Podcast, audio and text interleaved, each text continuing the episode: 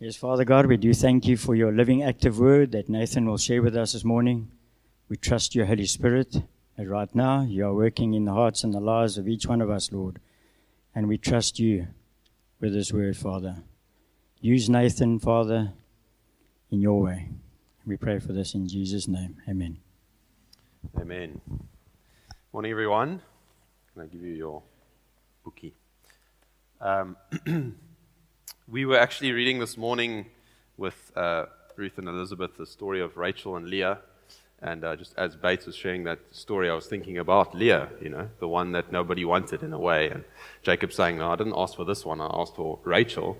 And um, you see her kind of feeling like cast out, and yet the Lord uses her as the lion um, of his people. So I just want to encourage you if you did feel like God spoke to you in that word, um, spend some time reading the story about Leah and seeing the way that God often chooses uh, people that the world seems to cast off. So this morning, um, we, we're going into part seven of our series on the Sermon on the Mount.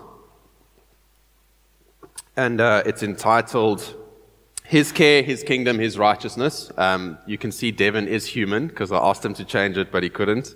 Um, so he is human, in fact. Um, so His Care, His Kingdom, His Righteousness. And uh, it's part seven of our, of our series on the Sermon on the Mount. And last week, Riley took us through the Lord's Prayer and this profound moment of, of Jesus drawing us back to prayer and what prayer looks like. And before that, uh, Johannes preached through two sections which actually kind of surround the Lord's Prayer on giving to the needy and fasting.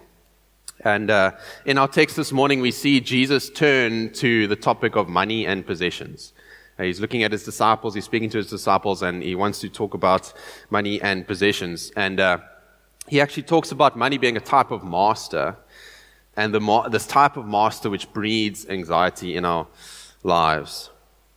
So Jesus is saying and talking about how we, as agents of the kingdom and disciples of Jesus, how we should relate to money and possessions.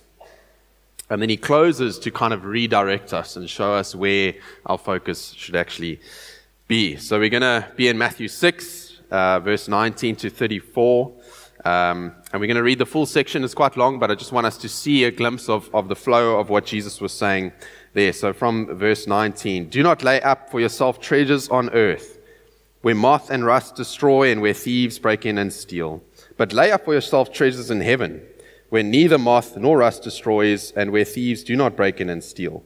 For where your treasure is, there your heart will be also. The eye is the lamp of the body. So if your eye is healthy, your whole body will be full of light. But if your eye is bad, your whole body will be full of darkness.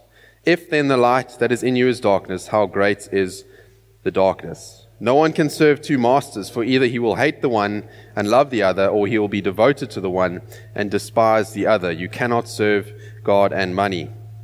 Verse 25 Therefore I tell you, do not be anxious about your life, what you will eat or what you will drink nor about your body what you will put on. Is not food and the body more than clothing? It's like adding some emphasis here. Um, where do I stand? Not there. Look at the birds of the air. They neither sow nor reap nor gather into barns, and yet your heavenly Father feeds them. Are you not of more value than they? And which of you, by being anxious, can add a single hour to his span of life? And why are you anxious about clothing? Consider the lilies of the field, how they grow. They neither toil nor spin. Yet I tell you, even Solomon in all his glory was not arrayed like one of these. But if God so clothes the grass of the field, which today is alive and tomorrow is thrown into the oven, will he not much more clothe you, O you of little faith? Therefore, do not be anxious, saying, What shall we eat, or what shall we drink, or what shall we wear? For the Gentiles seek after all these things, and your heavenly Father knows that you need them all. Then, verse 33 But seek first the kingdom of God and his righteousness, and all these things will be added to you. Therefore, do not be anxious about tomorrow, for tomorrow will be anxious for itself. Sufficient for the day is its own trouble. Let's pray. Father, we thank you for your word. We thank you for your people. We thank you that you love your people, you love your word, and you want to speak to us, Father God. And I, I pray that we would come open handed, soft hearts, submit ourselves to what you're wanting to say to us this morning. Father, may you break the power of anxiety in people's lives this morning and redirect us towards a concern for your kingdom. Amen. So, obviously, there's a lot here, and uh, the, in a way, the first portion, verse 19 to 24, we're not going to spend a lot of time on that, so I want to encourage you to read it um, yourself. But in a sense, it's, it's giving us the, the kind of context that Jesus wants to use as he goes into verse 25 and what he's wanting to speak to his disciples. And in a way, it's like Jesus giving us a read on the culture around him it becomes, in a way, a type of platform or a backdrop for what Jesus goes on to say in verse 25 to 34. He's looking around at his disciples and, and he's saying, like, you're, you're, living like your treasure is on earth. Or you, you're living a little bit like money is your master. And he's saying to them, it should not be so. Any treasure that you store up on earth will one day rust and fade, and your hard work that you thought was so important will actually be meaningless. Or you cannot serve two masters. You can't serve uh, money and God. Either you will be devoted to the one and you will despise the other. The civil war that you have within you between money and God will one day consume you. Jesus is saying if you're not divided between these two things, but if you have a singular focus and a singular devotion, you will store up treasure in heaven which will never fade and which will last forever. And it's fascinating to see that Jesus, as he's done throughout the Sermon on the Mount, if, you, if you're reading the Sermon on the Mount, it's not about external works. It's more about the, the disposition of your heart. It's about a true righteousness, the righteousness of the heart. And you see in Matthew 6 21, he says, For where your treasure is, there your heart will be also. It's not just about these outward things that you do with your money, it's about where your heart is. So Jesus calls us to a true righteousness here. And again, we're kind of glancing through these passages, so I really do want to encourage you to study it on your own. But uh, essentially, Jesus is going at his disciples' relationship to money and possessions. That's what he has in his mind. How are they relating to money and possessions? And then he transitions in verse 25 using the word therefore. So he lays up this kind of backdrop and context around money and possessions and how they're dealing with it and how they should be dealing with it. And then in verse 25, he transitions with therefore with this context in mind, you know, with Jesus' read on the culture in mind, with this ex- exhortation towards a singular devotion. Don't be kind of double minded, have a singular devotion towards God. He says, therefore, do not be anxious. Do not be anxious. And Jesus, in fact, in the next kind of section, he, he, he mentions anxiety five times. So clearly, Jesus has something that he wants to say to us and something he wanted to say to his disciples then about anxiety. And one of the kind of key start of points is that uh, a pursuit of greed breeds anxiety.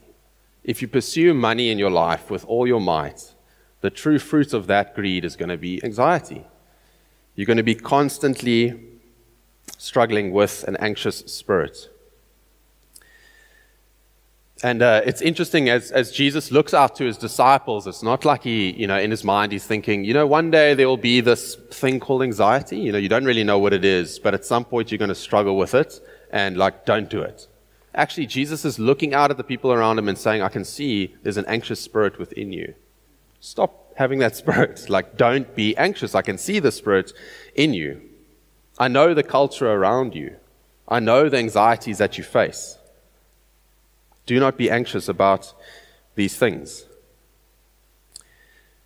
And Jesus, as a read of the culture around him then, like how much more so true is that of us today?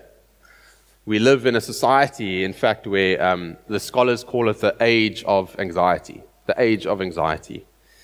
And uh, anxiety is a, is a massive problem in our culture. And um, even as I say that, you know, if someone came up to you and said, you know, anxiety is quite, quite a big issue in the world today, so you wouldn't be like, really? I didn't know. You know, I thought it was something else. I thought we faced it something else. But actually, in our culture today, anxiety is a massive, massive issue. And I'm sure, as I stand here this morning, that many of us in the room have faced anxiety like I have, even this year, the way I've faced anxiety, which at times can be completely debilitating. An anxiety which can be completely debilitating. R. Kent Hughes says that anxiety is the universal disease of our age. We face the fears of war, you know, in Israel and Palestine now, Russia and Korea, or many African countries, you know, who have been in war and just haven't really seen the headlines. We face pandemics, floods, droughts. We face load shedding, uh, government corruption, an unstable economy. The truth is that few people in the world today will es- escape having to deal with anxiety in their lives. And we see Jesus in Matthew 6, although he's speaking specifically to material anxiety, the solutions that he brings will help us in all the anxieties that we face today. And I find it so encouraging that, that Jesus knows this is what we'll face as believers. It, it's not like Jesus is pointing at the disciples there and saying, you know, I think I, I think I smell some anxiety on you. You know, like you, you can't be one of mine. I think, I mean, he smells a little bit better. He smells a little bit like anxiety. He can't be one of mine. Jesus is actually saying, You're my disciples. I know what you face. I know you struggle with anxiety. You don't have to carry it alone. And in fact, there's another path that you can take. So, as we read Jesus' words here, if you're struggling with anxiety this morning, even as like I did this week, you know, preaching about don't be anxious makes you quite anxious. Um, I really want to encourage you to, to lean in and to, and to let the words of Jesus, as he calls us not to be anxious and then kind of shows us how to do that, to let those wash over the anxieties that you face. So let's read again from verse, from verse 25. Jesus says, Therefore I tell you, do not be anxious about your life, what you will eat or what you will drink, nor about your body, what you will put on. Is not life more than food and the body more than clothing? Look at the birds of the air. They neither sow nor reap nor gather into barns, and, let, and yet your heavenly Father feeds them. Are you not? Are you not of more value than they? And which of you, by being anxious, can add a single hour to a span of life? And why are you anxious about clothing? Consider the lilies of the field, how they grow. They neither toil nor spin, yet I tell you, even Solomon in all his glory was not arrayed like one of these. But if God so clothes the grass of the field, which today is alive, and tomorrow is thrown into the oven, will he not more, much more clothe you, O you of little faith? Therefore, do not be anxious, saying, What shall we eat, or what shall we drink, or what shall we wear? For the Gentiles seek after all these things, and your heavenly Father knows that you need them all. But seek first the kingdom and his righteousness, and all these things will be added to you. Therefore, do not be anxious about tomorrow, for tomorrow will be anxious for itself. Sufficient for the day is its own troubles. So we see, I just want to highlight three key things that we see in this text. And uh, it's very simple. The first one is know. Jesus is calling us to know our Father, to know our Father. Secondly, he's calling us to trust our Father.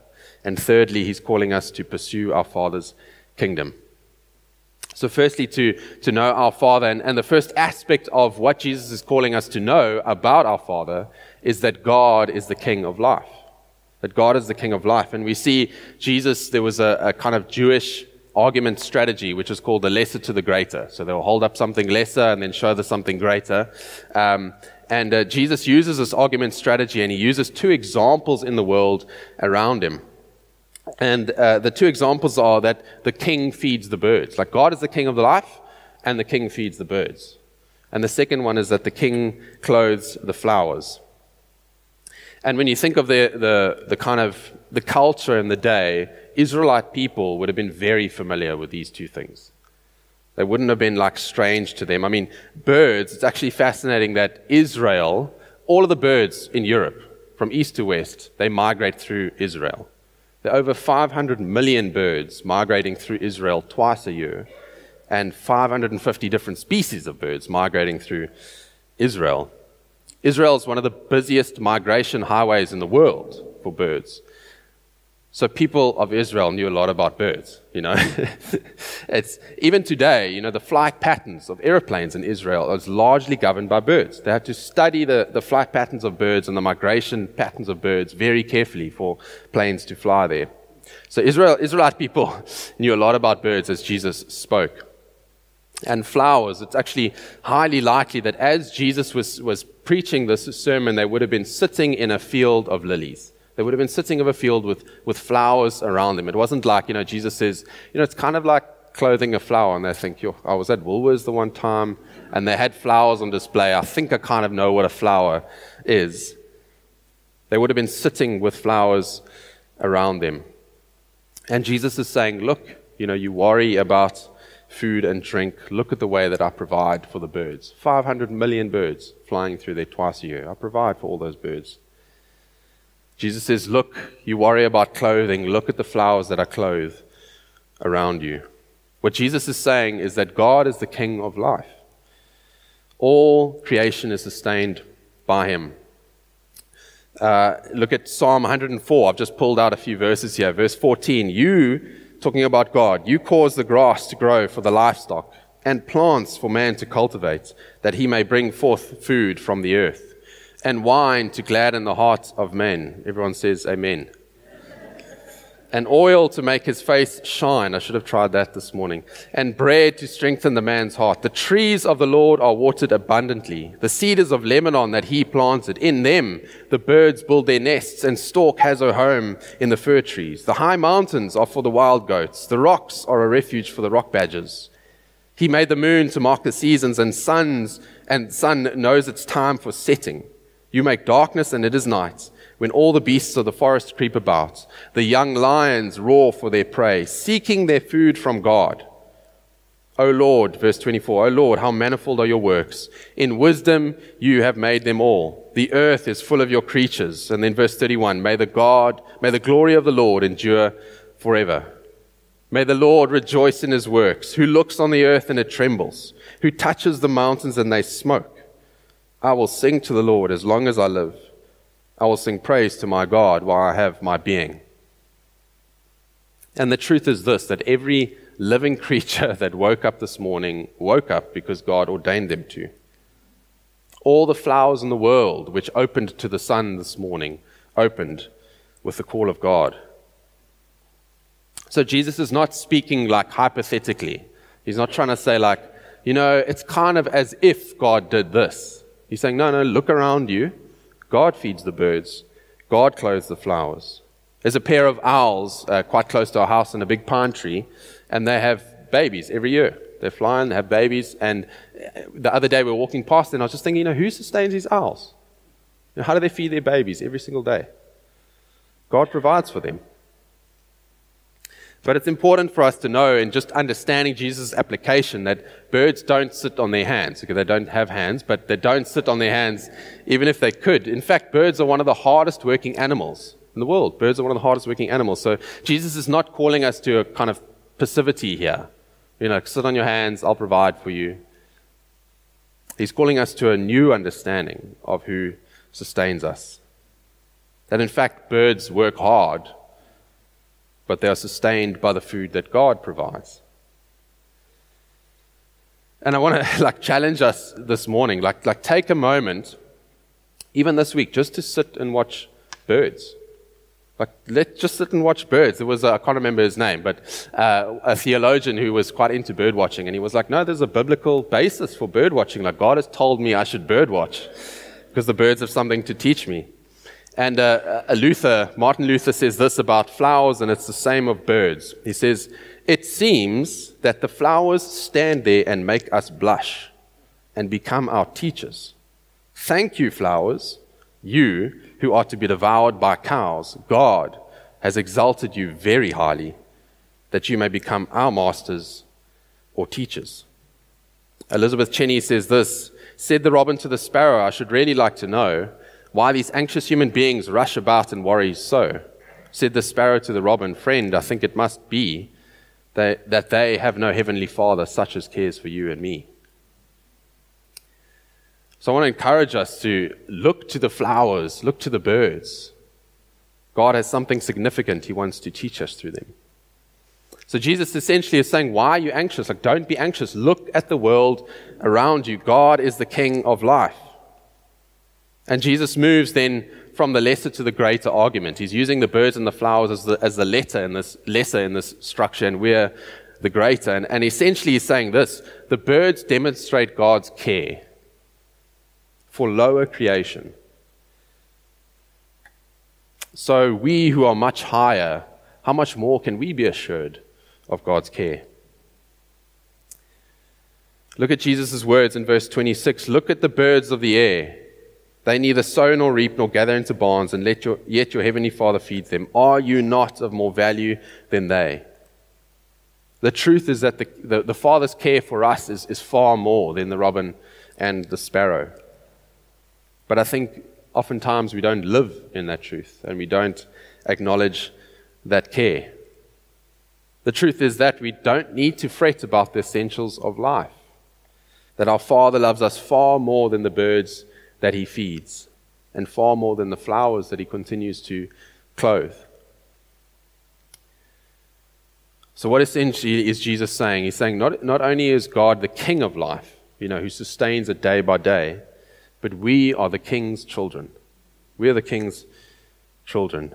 Matthew 6, 31 to 32. Therefore, do not be anxious, saying, What shall we eat, and what shall we drink, or what shall we wear? For the Gentiles seek after all these things, and your heavenly Father, your heavenly Father, knows that you need them all. So we don't need to fret about the essentials of life, like Jesus is saying, like the, like the Gentiles do. Like as if we're still orphans, you know, as if we haven't been adopted into the family of God and have a heavenly Father who cares for us. And I think as we come to this text, and I know for me, as I've kind of ran into it a few times, you, you think like it can't be that simple. You're like, this is far too radical what Jesus is saying. Far too radical. Like we, we have a tendency here to think, really, Jesus? Like, I mean, birds.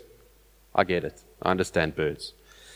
But uh, me in 2023, you know, as Paul said, school fees, you know, do you, do you guys know how much Little Oaks is there? Barbara, how much she charges? Taxes, cars breaking down. Like, really, Jesus? I think this seems a little bit naive.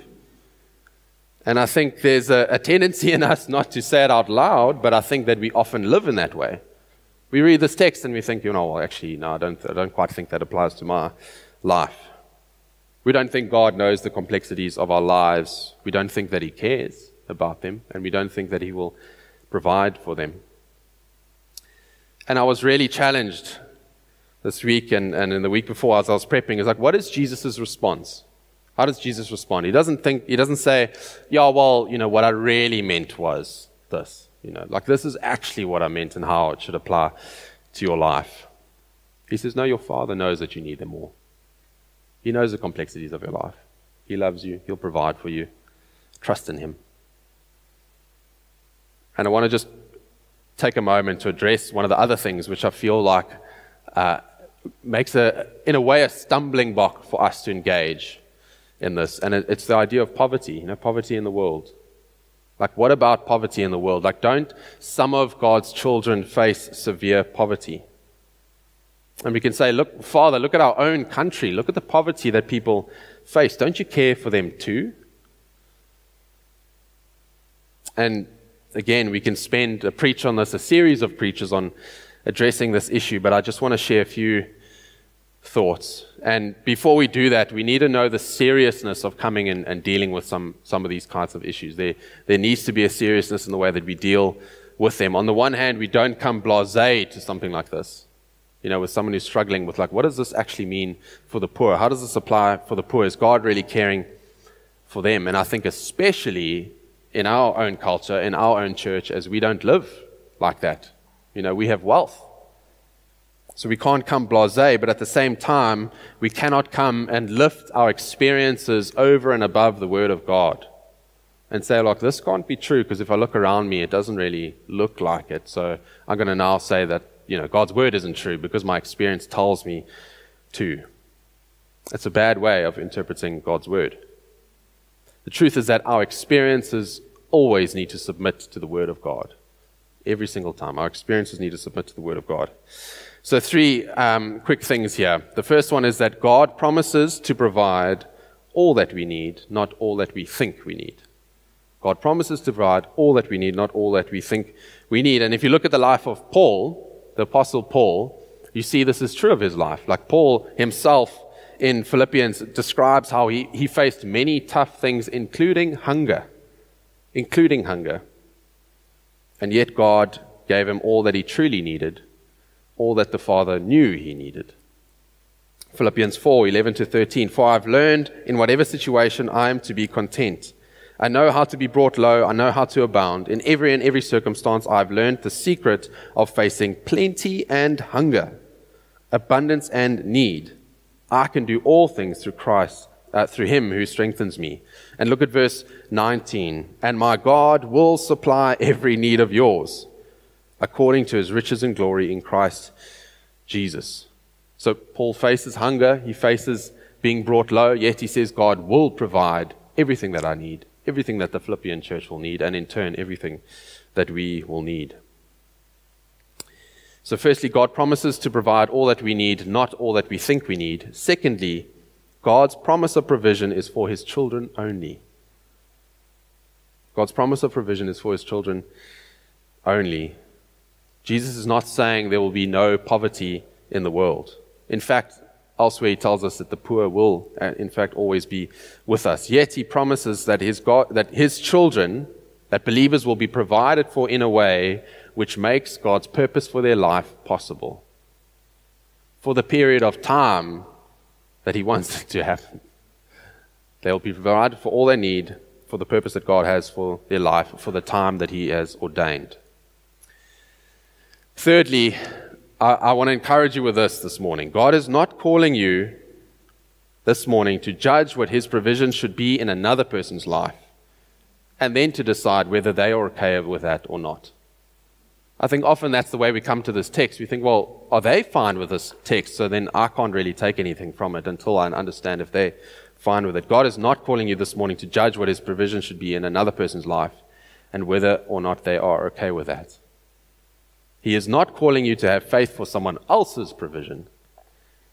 Like, don't miss the moment of this morning because you're struggling to have faith for someone else's provision. God is calling you to new levels of faith for His provision in your life.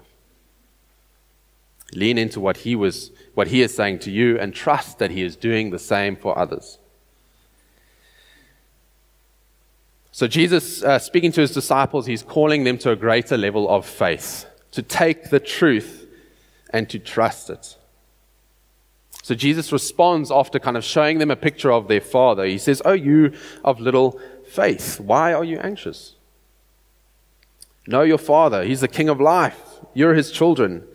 And trust in him. Matthew 6, verse 30. But if God so clothes the grass of the field, which today is alive and tomorrow is thrown into the oven, will he not much more clothe you, O you of little faith? And Jesus' rebuke of the disciples is true of us too this morning. Where is your faith? Like, why are you anxious? Don't you know your Father? Don't you know His care? Don't you trust His care? Charles Spurgeon says, Little faith is not a little fault because it fundamentally denies the goodness of God. Little faith is not a little fault because it fundamentally denies the goodness of God. It, essentially, this are we facing life like a, like a child of God? Or, or do we think we're still kind of like an orphan which has to fend for themselves? And I want to like just challenge us here. Like, if we have the same worry over material things as what non-believers do, then it's a shame to us. It's a shame to us because we're children of the King, who promises to provide for us. But God is so gracious, even in our unbelief. And we need to respond this morning Father, we believe. We believe that you care. We believe that you provide. Help us in our unbelief. And God graciously will. So, know our Father, trust our Father, and lastly, pursue our Father's kingdom. And Jesus turns, in a way, to the positive here. He's saying your focus should not be there on material things, your focus should be somewhere else. And Jesus, as he has done throughout the sermon, is calling us from a kind of a, a dividedness to a single devotion. Don't be double minded. You can't serve God and money. Focus your lives on the kingdom of the King. Matthew 6, 33 to 34. But seek first the kingdom of God and his righteousness, and all these things will be added to you. Therefore, do not be anxious about tomorrow, for tomorrow will be anxious for itself. Sufficient for the day is its own trouble. And we saw earlier in verse 25, Jesus said, Therefore I tell you, do not be anxious about your life, what you will eat or what you will drink, nor about your body, what you will put on.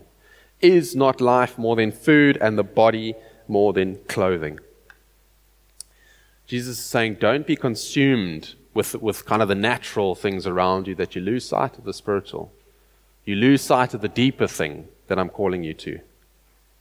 Life is about more than just material things. The kingdom of God is at hand. Have an eternal perspective. Don't minimize life just to these physical things around you or clothing, food, and drink. Focus instead on the spiritual, on the kingdom of God, and God will provide the natural. Jesus says, Pursue my kingdom, and I will provide all that you need. And the truth is that this kind of way of living that he's calling his disciples to frees us from the disease of anxiety. Because our focus is shifted, our focus is on something else, it's on our Father's business. And this was the life of Jesus. You know, Jesus himself said, I do only what the Father tells me to do. And when you look at the life of Jesus, do you think, do you see like a kind of like a, a man strangled by anxiety? Or do you see a man who was free? you know, free to live in what God had called him to. And, and the, the fact is that Jesus himself actually had many faithful moments where he prayed to God for his, his material needs, for food. All the while, his focus was on the spiritual. So, we as disciples of Jesus are to be those who are dedicated to God's coming reign, and we are to have a kind of Christ centered righteousness which marks the kingdom. So, in the, in the kind of context of this passage, the, the statement by Jesus of seeking God's kingdom and his righteousness serves as a concluding encouragement in the way that we should deal with money and possessions. And the final solution to this kind of anxiety about money problem that we have is, in fact, to set one's heart on something else, to set one's heart on God's way of being in the world.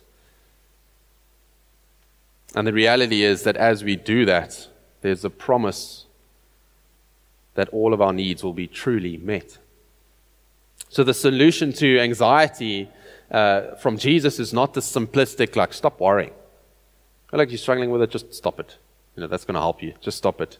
But it's actually a redirecting of our vision and the disposition of our hearts towards something else. And as we do that, it's accompanied, tied to it is the promise of provision. It's this idea of, of repentance, which Ollie unpacked so beautifully for us in the first uh, preach. It's, it's a redirection of one's life toward the kingdom of our Father. Like you want to have peace in your life, seek the kingdom of God with all your might. And your Father, who graciously loves you, will provide all that you need. Replace your worry with a dedicated concern for the kingdom. And I want to just briefly speak to anxious people in the room. You know, you can actually think like, geez, you're calling me to this? This seems so huge. You know, on my anxiety inducing to do list, I have to now add this thing. And I'm already overwhelmed as it is, and now you're wanting me to do this. And that's not what Jesus is saying. He's not like, okay, well, you're doing those things, now add this on top of that. Jesus is calling us to a complete redirection of our priorities in our life towards something else, which frees us from these things that bind us. It's a singular devotion. And it's fascinating because Jesus, who is the King, is calling us to pursue his kingdom before he himself would pursue his kingdom.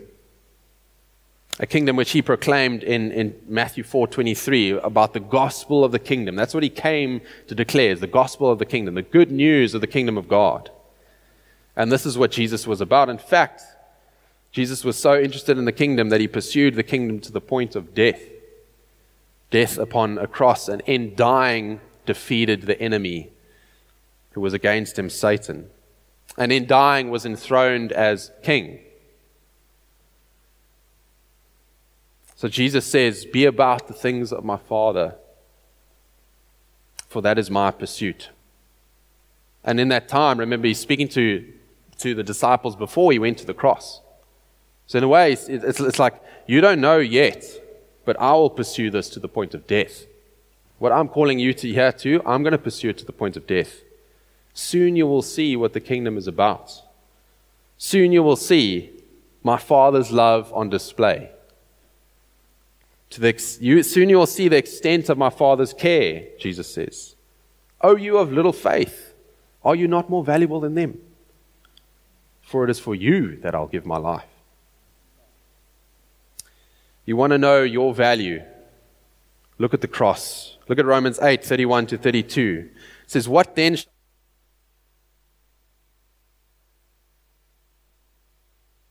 He did not spare his own son, but gave him up for us all. Will he not also with him graciously give us all things? Like you want to know your value to the Father and how much he cares about you. Look at the cross. It's the greatest display of God's love for his children, and it's the decisive moment in the war between God and Satan. The truth is that the king is on the throne. Know his care, trust in his care, and pursue his kingdom.